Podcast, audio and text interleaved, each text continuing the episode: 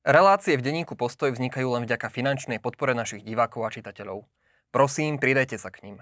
Dávate nám tak možnosť slobodne tvoriť. Už vopred vám srdečne ďakujeme.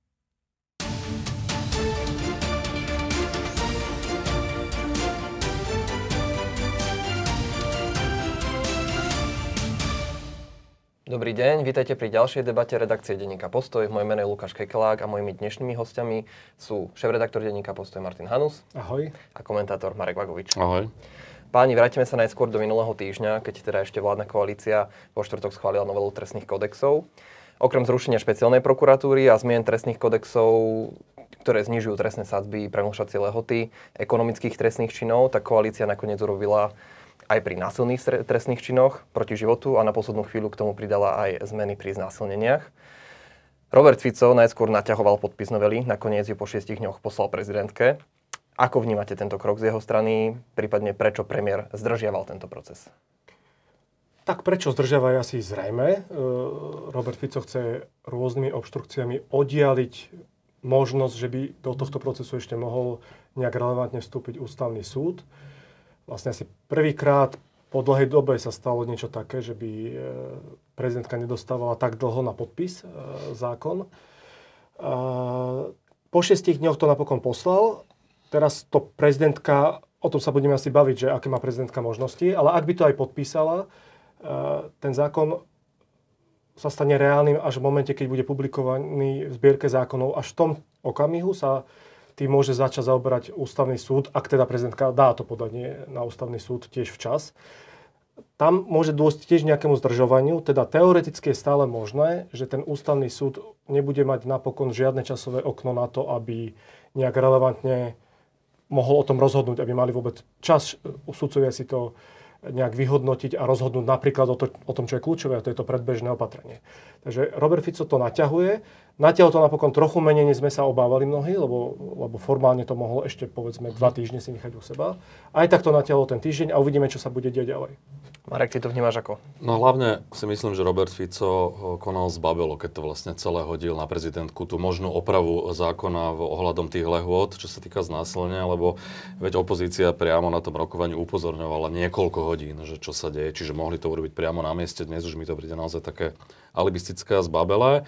Uh, myslím, že Martin to dobre zhrnul, že to je taká klasická ako keby obštrukcia. Uh, ja by som ale chcel poznať odpoveď na otázku, že či tie lehoty pri tom znásilnení, že či je za tým nejaký konkrétny motiv. Že či to je len nedopatrením, jednoducho, že to urobili v jednom balíku a že im to ako keby ušlo, alebo či je tam nejaká iná motivácia. Viem, že sa špekuluje v rôznych veciach, ja o nich verejne špekulovať nebudem, ale, ale boli tu nejaké náznaky ohľadom čistého dňa a podobne. Myslím, že aj opoziční poslanci to nastolili, čiže, čiže toto by ma celkom zaujímalo, ale myslím si, že odpoveď na túto otázku sa pravdepodobne od politikov vládnej koalície nedozvieme. Ja, ja si myslím, že tam nebol nejaký konkrétny zámer, lebo aj pôvodne, keď si sa pýtal v tej otázke, že na poslednú chvíľu sa to tam dostalo, to znasenenie. Ja som si to v minulý týždeň vo štvrtok a piatok tiež myslel, lebo zrazu prišla táto téma. Sme vôbec netušili, že prečo sa to zrazu objavilo. Či to bolo v nejakom e, poslednom Gašparovom pozmeňováku. Ale až potom neskôr sme pochopili, že ono to už vlastne bolo v tom pôvodnom decembrovom návrhu a tam vôbec nešlo len o znásilnenie. Oni v podstate znížili tie premočacie lehoty pri všetkých trestných činoch, myslím, že je nejak 130-135 vrátanie násilných trestných činov, vrátanie vraždy. Či tí autory, ktorí to pôvodne spracovávali, a to dnes vieme, že sa to nerodilo na ministerstve spravodlivosti, na nejakom legislatívnom odbore, ale, ale robili to advokáti typu Davida Wittnera. Na polovníckej chate. Či si to uvedomovali, že to robia? Myslím si, že nie sú takí hlúpi, aby si to neuvedomovali. Proste tá novela bola čisto advokátska. A či to vedeli aj ľudia ako Tibor Gašpar, ak máme veriť e, Zuzane Števulovej, poslankyne Progresívneho Slovenska, ona hovorí, že keď ni, za nimi prvýkrát e, prišla s touto otázkou za Gašparom aj, so Susk, aj za Suskom, ešte myslím minulý Ministrom útorok. Spravodlivosti. Ministrom spravodlivosti. Suskom. Minulý útorok, tak oni boli prekvapení. Ale čo? oni toto myslím, že nepotvrdili túto verziu. Aspoň nepotvrdili, ale budem teraz v tomto veriť viac jej ako poslankyni, ktorá sa to prvá dozvedela nejak priamo, že znásilnenie je tam riešené teda že je znížené, skrátené to premlčacie, tá premlčacia lehota až dvojnásobne, teda z 20 na 10. Ona na to prvýkrát upozornila, išla najskôr za nimi, nechcela o tom hovoriť verejne, tvrdí, išla za nimi a mala z ich reakcie pocit, že boli tým prekvapení. Na druhej strane oni s tým už nič neurobili, nejako to A mohli to aj zahrať pred ňou? To Neviem, áno. ne, ponechám bez komentára, ale viem si predstaviť, že oni si viacerí tohto nemohli, nemuseli byť vedomí. Nepochybne si to vôbec neboli vedomí poslanci hlasu, mnohí zo Smeru a To SNS boli rovnako prekvapení ako všetci opoziční e, politici, čo hovorí o absurdnosti, v akom, e, proste v akej podobe sa tu prijímajú proste trestné kódexy. Dokonca sa k tomu ani nechcú vyjadrovať, ani poslankyne hlasu, ani smeru, čo už mi príde také, že pri, pri tých ženách, že ešte extra citlivé. A naopak videli sme veľmi necitlivú reak- reakciu poslanca Gluka, myslím, že tak sa volá, ktorý to obhajoval veľmi takým až cynickým spôsobom, že to celé zľahčoval, že to vlastne vymýšľajú a argumentoval nejakými príkladmi z Ameriky, vieš, e- extrémne pritiahnuté to bolo celé za vlasy a mňa to akože šokovalo, aj ten spôsob, akým to obhajovali, aj to, že naozaj, že boli do takej miery zaseknutí, že neboli to schopní na mieste opraviť. Veď to bola naozaj že legitímna výhrada a tam už bola nejaká skrátka všeobecná dohoda, že to prevalcujeme, ale potom videli tú obrovskú nevôľu a, a to nemohli ho- hodiť len tak, akože cez palbu, že necháme to tak, lebo však začali tie ženy vystupovať, ktoré boli znásilnené a tak ďalej. Silne to hýbalo e, verejnú mienku, je to silná emočná téma, čiže aj Robert Fico a ďalší teda pochopili, že musia s tým niečo urobiť, ale ako sme už hovorili, že to alibisticky sa snažil hodiť na prezidentku. No tak uvidíme, ako to nakoniec dopadne, či sa to opraví, neopraví, ako to bude, ale zámer je zjavne. Ešte pred e, dopadmi e, aj teda tejto zmeny mm, trestného zákona, alebo teda v tomto prípade, ako vnímate to, že opozícia, ale ani my novinári sme si to až doteraz nevšimli, ak teda vieme, že už v decembri s týmto novela počítala. Nie je to aj naše zlyhanie? Je, mňa to prekvapilo, mňa to naozaj prekvapilo. E, asi sme to aj my v médiách vôbec podcenili. E, ja som sa až potom neskôr dozvedel, že už boli aj analýzy, ktoré upozorňovali na to, že, že sa to týka nielen majetkových a korupčných trestných činov, čo sme mali všetci v hlavách, Myslím, ale aj v tomto týchto... prípade ide o prokuratúra Sepešieho. Áno, áno, áno. On, on prokuratúry. napísal takú veľmi dlhú analýzu, ktorou sme sa asi neprelúskali v médiách, takže je to aj naša chyba, je to chyba aj, aj politikov, aj možno právnikov, že o tom Ale na to nepísali... neupozorňovali ani vyšetrovatelia, ani že o tom USP. nepísali explicitnejšie, teda mňa to samého zaskočilo, sa priznám, že je to trošku maslo na hlave všetkých, že sme o tom nezačali písať alebo hovoriť 2-3 týždne predtým, čo oni by zrejme pod tlakom upravili tak, aby minimálne z toho vyňali tieto násilné trestné činy. Na druhej strane na druhej strane teraz je to pre nich ešte o to väčší problém, pretože jednak ak sa to dostane na ten ústavný súd, tak ústavní sudcovia už budú to zvažovať aj s týmto vedomím, že nejde len o majetkové trestné činy. A plus tá vec aj pre Petra Pellegriniho aj smer začína byť oveľa, alebo teda je ešte vážnejšia, než bola predtým. A to je vlastne ďalšia otázka, ktorú mám aj pre vás nachystanú. V zásade um, už Mar- teda Marek naznačil to možno politické zdôvodnenie, ktoré pri tomto prípade veľmi nevieme preči- prečítať. V zásade um, môžeme mať nejaké politické zdôvodnenie pre rušenie špeciálnej prokuratúry či pre zmeny iných trestných kodexov, povedzme v ekonomických trestných činoch, ale pri teraz násilneniach je to teda naozaj otázkou. Na druhej strane z toho vystáva nejaká súvislosť e, k prezidentským voľbám.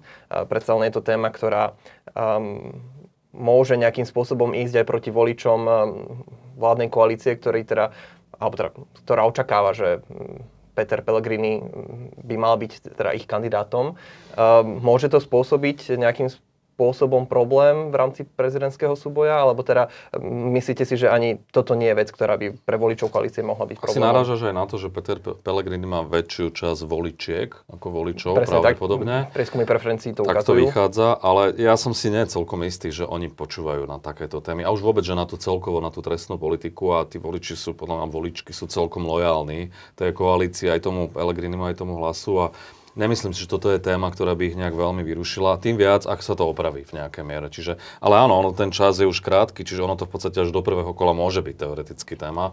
Ale nemyslím si, že to bude jediná téma a mo- ja si myslím, že ani nie je najsilnejšia. Myslím si, že tam bude viacero tém, respektíve, že to bude celý ten balík a že tí kandidáti sa budú sústrediť naozaj na, to, na tú ochranu našich ľudí a na, tie- na tie témy, ktoré boli na začiatku vlastne toho celého procesu. Čiže nemyslím si, že táto konkrétna vec by mohla Pelegrinu nejako uškodiť, to si naozaj nemyslím. Martin, ty máš pocit, že v hlase sú z tohto znepokojení? Podľa mňa sú. Podľa mňa to škodí Petrovi Pellegrinimu. Pellegrinimu. Súhlasím s Marekom v tom, že samozrejme, že jadra voličov Smeru a Hlasu sa toto nejako nedotkne.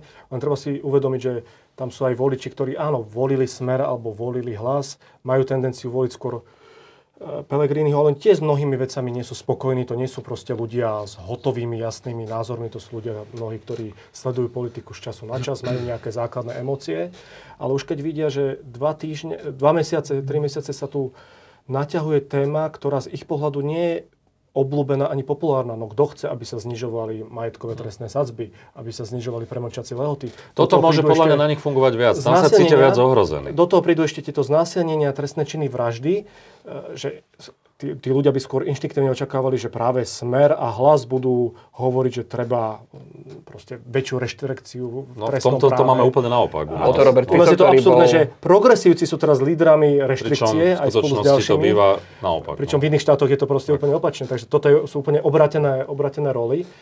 A tí voliči navyše, oni nie sú hlúpi. Oni tiež rozumejú, že, že ten Fico a ostatní to chcú asi aj preto, aby pomohli samým sebem. Prečo by to inak robili? Však to aj z tých prieskumov tak vyplýva. A to, že sa to už ako žuvačka naťahuje druhý, tretí mesiac, e, to podľa mňa môže demobilizovať takéto nie jadro, ale meký obal a plus, čo je pre Pellegriniho veľmi nebezpečné, to mobilizuje nielen opozičné jadro, ale aj takí ľudia, ktorí sú nespokojní a možno aj nejakých protestných voličov, ktorí by za normálne okolnosti nešli nešli k voľbám. Takže podľa mňa pre Petra Pellegriniho, ktorý sedel na vysokom koni ešte koncom minulého roka, tak teraz si myslím, že Teraz si myslím, že sa mu nechodí úplne dobre. Ako to... potenciálne pre, pre, pre druhé kolo to môže byť problém. Do toho ešte prichádza ten faktor, že Štefan Harabín bude asi vyzývať, aby nešli voliť uh-huh. Petra Pellegrinio. Andrej Danko pravdepodobne tiež sa v nejakej miere dohodne. Čiže tam to, bude, tam to môže byť že veľmi tesné, že ak zostane hoci len polovica tých potenciálnych jeho voličov doma, tak už, už to nemá úplne že isté. No. Než sa dostaneme ku krokom pani prezidentky, ktorá teda ešte môže zahrať svoju hru v, tejto, v tomto prípade, um, ako vnímate možno konanie opozície, čo v tom, tejto situácii môže robiť, pretože vieme, že už teda ďalší protest e, neavizujú. Um, je taká prestávka teraz, no. Áno, niekto by možno očakával, že práve po schválení tohto zákona by možno ďalší protest byť mal, alebo by to možno niekto bral ako logickú súvislosť e, v rámci tej šňúry protestov, ktorú tu teda posledné mesiace uh, organizovali. Ako to vnímate vy? Čo má teraz ďalej opozícia robiť? Ja už som to aj viackrát avizoval, že sa mi zdá, že tie protesty trošku už prešlapovali na mieste, aj tá dramaturgia bola pomerne rovnaká alebo podobná, totožná. Posledný protest uh, už nevystupovali v zásade ľudia z toho občianského sektora, len politici podvaja z každej strany, predtým to bol jeden.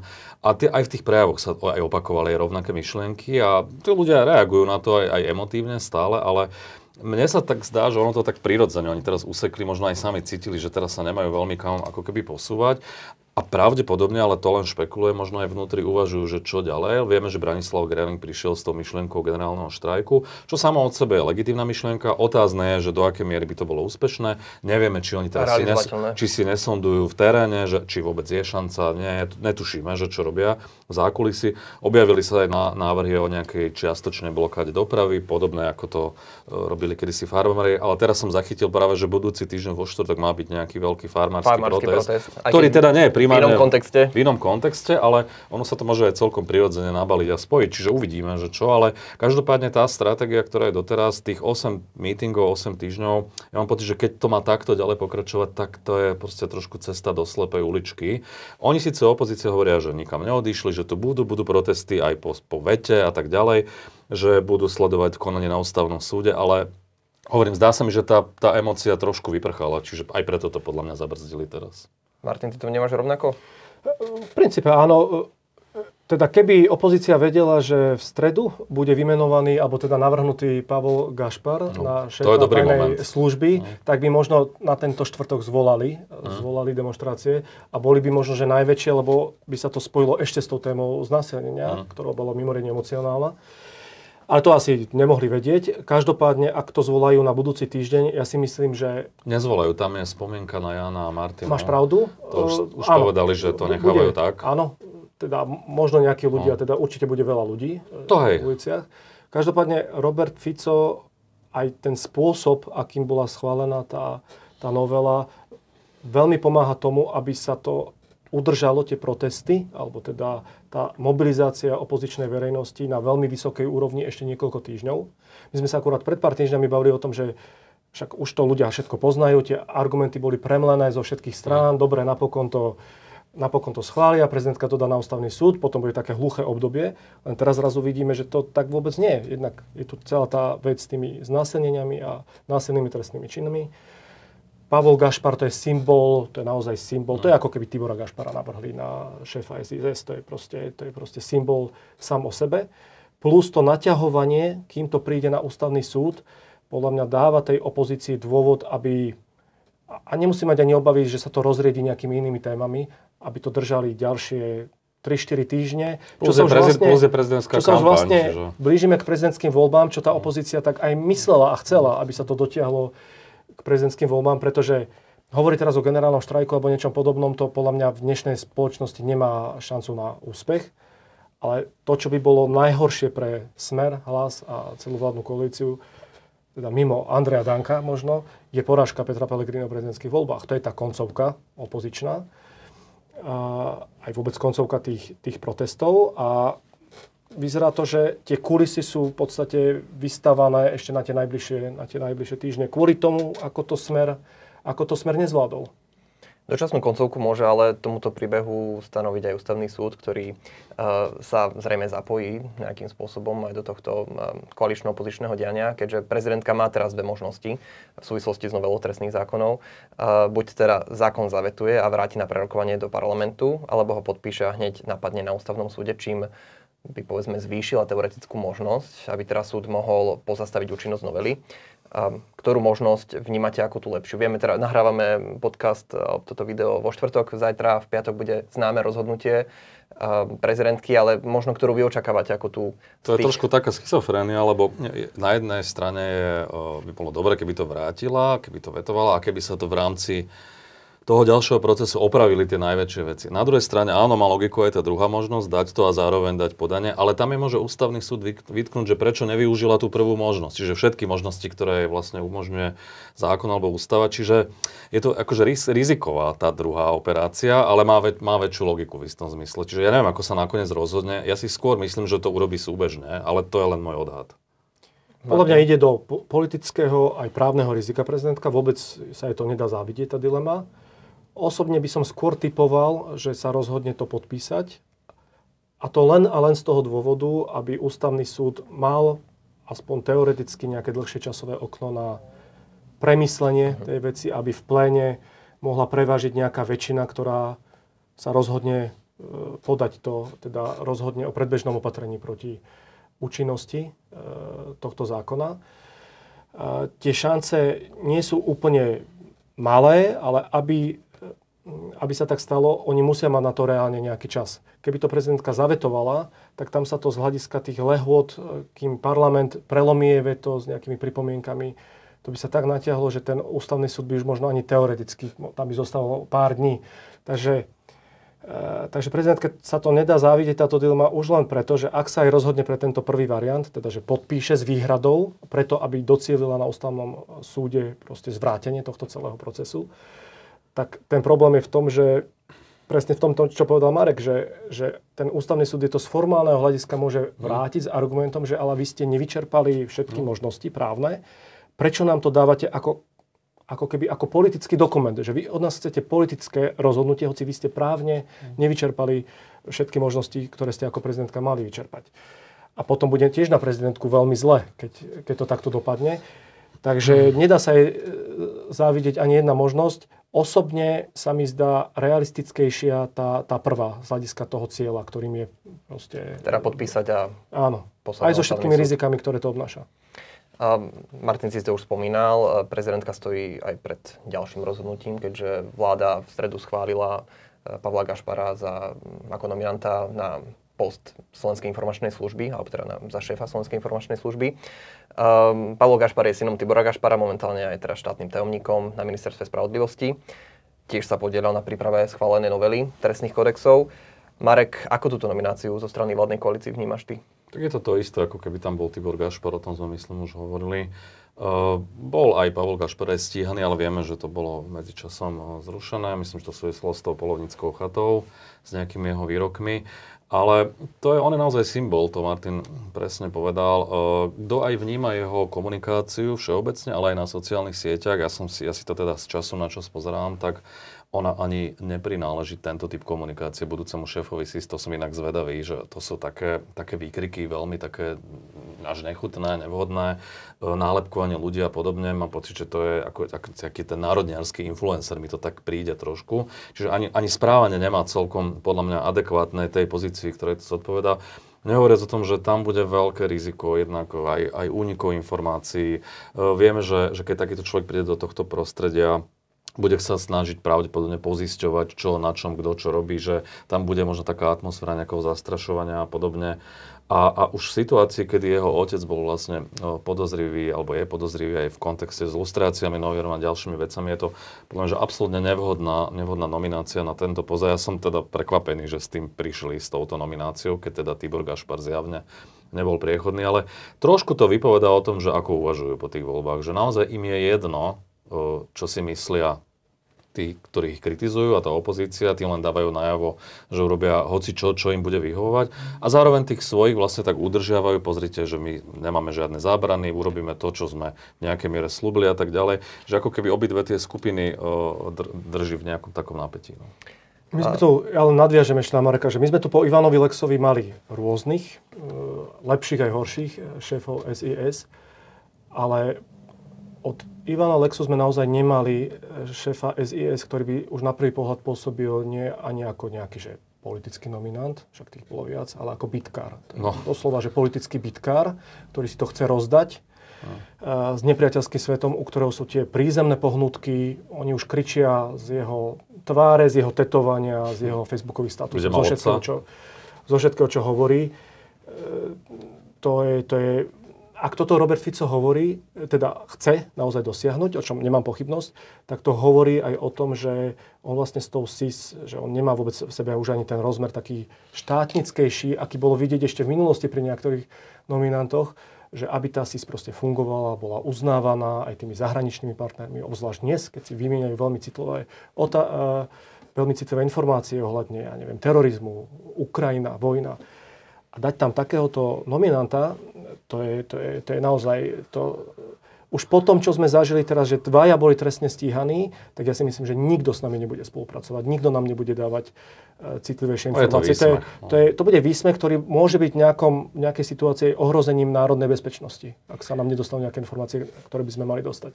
My sme sa na túto nomináciu pýtali Petra Pellegriniho, ktorý teda pre postoj odmietol túto nomináciu nejakým spôsobom komentovať. Martin si si napísal, že premiér Fico si týmto rozhodnutím vlastne chce poistiť Petra Pellegriniho. Ako to myslíš? No podľa informácií, ktoré máme, e, tak Peter Pellegrini naozaj si neželal menovanie Tibora Gašpara. Asi mu v tej chvíli vôbec nenapadlo, že by bolo v hre Čo malo logiku vzhľadom na minulosť. Presne tak, to je všetko známy príbeh. Neželal si to, to jeho veto bolo ale také meké, nebolo to nejaké úplne tvrdé, že by jasne povedal, že v žiadnom prípade cez moju mŕtvolu nie. Peter Pellegrini je teraz veľmi submisívny voči Robertovi Ficovi, lebo potrebuje jeho nasadenie po svojej prezidentskej kampane. Pri Gašparovi bolo ale jasné, Tiborovi bolo jasné Ficovi, že nemôže tu Pellegriniho úplne politicky znásilňovať vzhľadom na celý ten predpríbeh, ktorý to má. Ale na tohto Pavla Gašpara si trúfol, podľa mňa to Pellegrini pretrpel, ale vedel, že tu mu už nemôže povedať nie. A tým, že ho označili teraz, tak vlastne hlas mu dal na to súhlas. Všetci ministri jednohlasne v stredu to podpísali, alebo teda schválili. To znamená, Peter Pellegrini je už zaviazaný, že aj keď ho Čaputová neschváli, nepodpíše tú nomináciu, tak on po prípadnom zvolení ho podpíše. Takže v tomto si myslím, že sa To som inak zvedavý, ako sa zachová prezidentka. Už na to nejakým spôsobom reagovala, ale nepoznáme ešte jej postoj. Ale ja si myslím, že ak chce trošku si napraviť renome po tom, čo Kaliňáka v podstate pustila do vlády, že toto je druhá šanca, ako povedať rázne nie. Uh, áno, aj s tým, že ona už vlastne naozaj že končí, ale, ale môže odísť trošku akože s inou emóciou, keď to, sa to pokusí zablokovať. Ale ako Martin hovorí, potom príde Peter Pellegrini a môže to byť úplne inak. Čiže uvidíme, ako sa zachová Čaputová, či to vlastne stihne v rámci svojho mandátu. Uvidíme, či príde Peter Pellegrini, ale teda no. um, viacerí členovia koalície tvrdia, že prezidentka v zásade nemá možnosť namietať nomináciu Pavla Gašpara. Tak formálne z hľadiska zákona nie je stíhaný, to je pravda Ale ja neviem, veď e, nerozhodujú podľa mňa len zákonné prekážky, e, môže vyjadriť svoj názor aj inak tej nominácii, ale že či toto na to asi právnici by mali odpovedať, či to môže vôbec ako keby odmietnúť, alebo z výhradu, alebo akým spôsobom, netuším, že, že aké sú vlastne tie možnosti. No. Myslím, že ho môže odmietnúť e, a to zdôvodniť povedzme nekompetentnosťou alebo proste tým, v akom prostredí sa pohyboval. Ako politicky sa to samozrejme dá pomerne ľahko zdôvodniť. Samozrejme, že prezidentka, ona nerada robí veci, ktoré idú, to už bolo vidieť aj v minulosti, no. ktoré idú mimo nejaký e, formálne vymedzený priestor. Nerada chodí do takýchto politických súbojov, ale ja si naozaj neviem predstaviť, že by ona na sklonku svojej prezidentskej no. kariéry, lebo to je naozaj že záver, dala pečiatku na, na Pavla Gašpara, to asi radšej pôjde do, do, do konfliktu a nechá to potom na ďalšieho prezidenta. Na záver ešte jedna teda opozičná epizóda. Igor Matovič, e, teda hnutie Igora Matoviča opúšťajú jeho bývalí poslanci ako Petr Kremský, niekdejšia jednotka kandidátky Mária Šofranko, či dlhoročný teda jeho spoločník, súputník Jan Maroš. Tvrdia, že odchádzajú po viacerých neúspešných pokusoch o zmenu fungovania v rámci hnutia, kritizujú populizmus, netransparentné skladanie kandidátky, dokonca aj Matovičovú prezidentskú kandidatúru aj zmenu hnutia Olano na Slovensko. Marek, teba to ako autora knihy o Igorovi Matovičovi prekvapilo? Mňa skôr prekvapuje, že ich prekvapuje, že ako funguje vlastne Olano, veď to vedia od začiatku. Nakoniec Peter Kremský to hovoril z hodovokonosti tu v štúdiu Postoja už pred voľbami. V rozhovore s tebou? Áno, presne kritizoval za niektoré tie kroky a Rozumiem tomu, že, že napríklad aj tá prezidentská kandidatúra, že to bolo narýchlo, na poslednú chvíľu a tak ďalej, že trošku je toto rozhodovanie tak sa javí ako chaotické, ako keby spontánne, v nejak, nejaká chvíľa, nejakého momentu a tak ďalej, ale ako hovorím, takto podľa mňa Olano funguje dlhodobo, veď aj tie snemy, oni síce sú aj formálne, ale, ale vieme, že to je naozaj čistá formalita v podstate a, a že tie rozhodnutia sa rodia v nejakom úzkom, možno kruhu okolo Igora Matoviča aj si viem predstaviť, že tí ostatní do toho nie sú v nejakej miere do toho vtiahnutí. A rozumiem ale aj ich výhradám, že im prekáža taká tá izolácia toho hnutia, tá je evidentná a že mali asi pocit takej zbytočnosti možno až trochu a rozhodli sa teda odísť, ako Samozrejme, je to, je to na nich iba, ale hovorím, nič prekvapivé, nič nové, aj vzhľadom na to, že som písal o ňom tú knihu, e, proste to je Igor Matovič. A takéto Olano bude, kým tam on bude, aj so svojimi negatívami, aj pozitívami a podľa mňa už, ak sa niekto rozhodne až v tejto fáze, že to je už príliš neskoro, lebo musel to vidieť oveľa skôr, ak mal nejaké výhrady. Martin? Musím povedať, že mňa tá ich disidentská rola momentálne nejak veľmi nedojíma som si inak dosť istý, že keby tí uvedení boli poslanci, tak e, by neodchádzali z Olano, ale by požívali výhody toho, čo to znamená byť v klube Olano na kandidátke.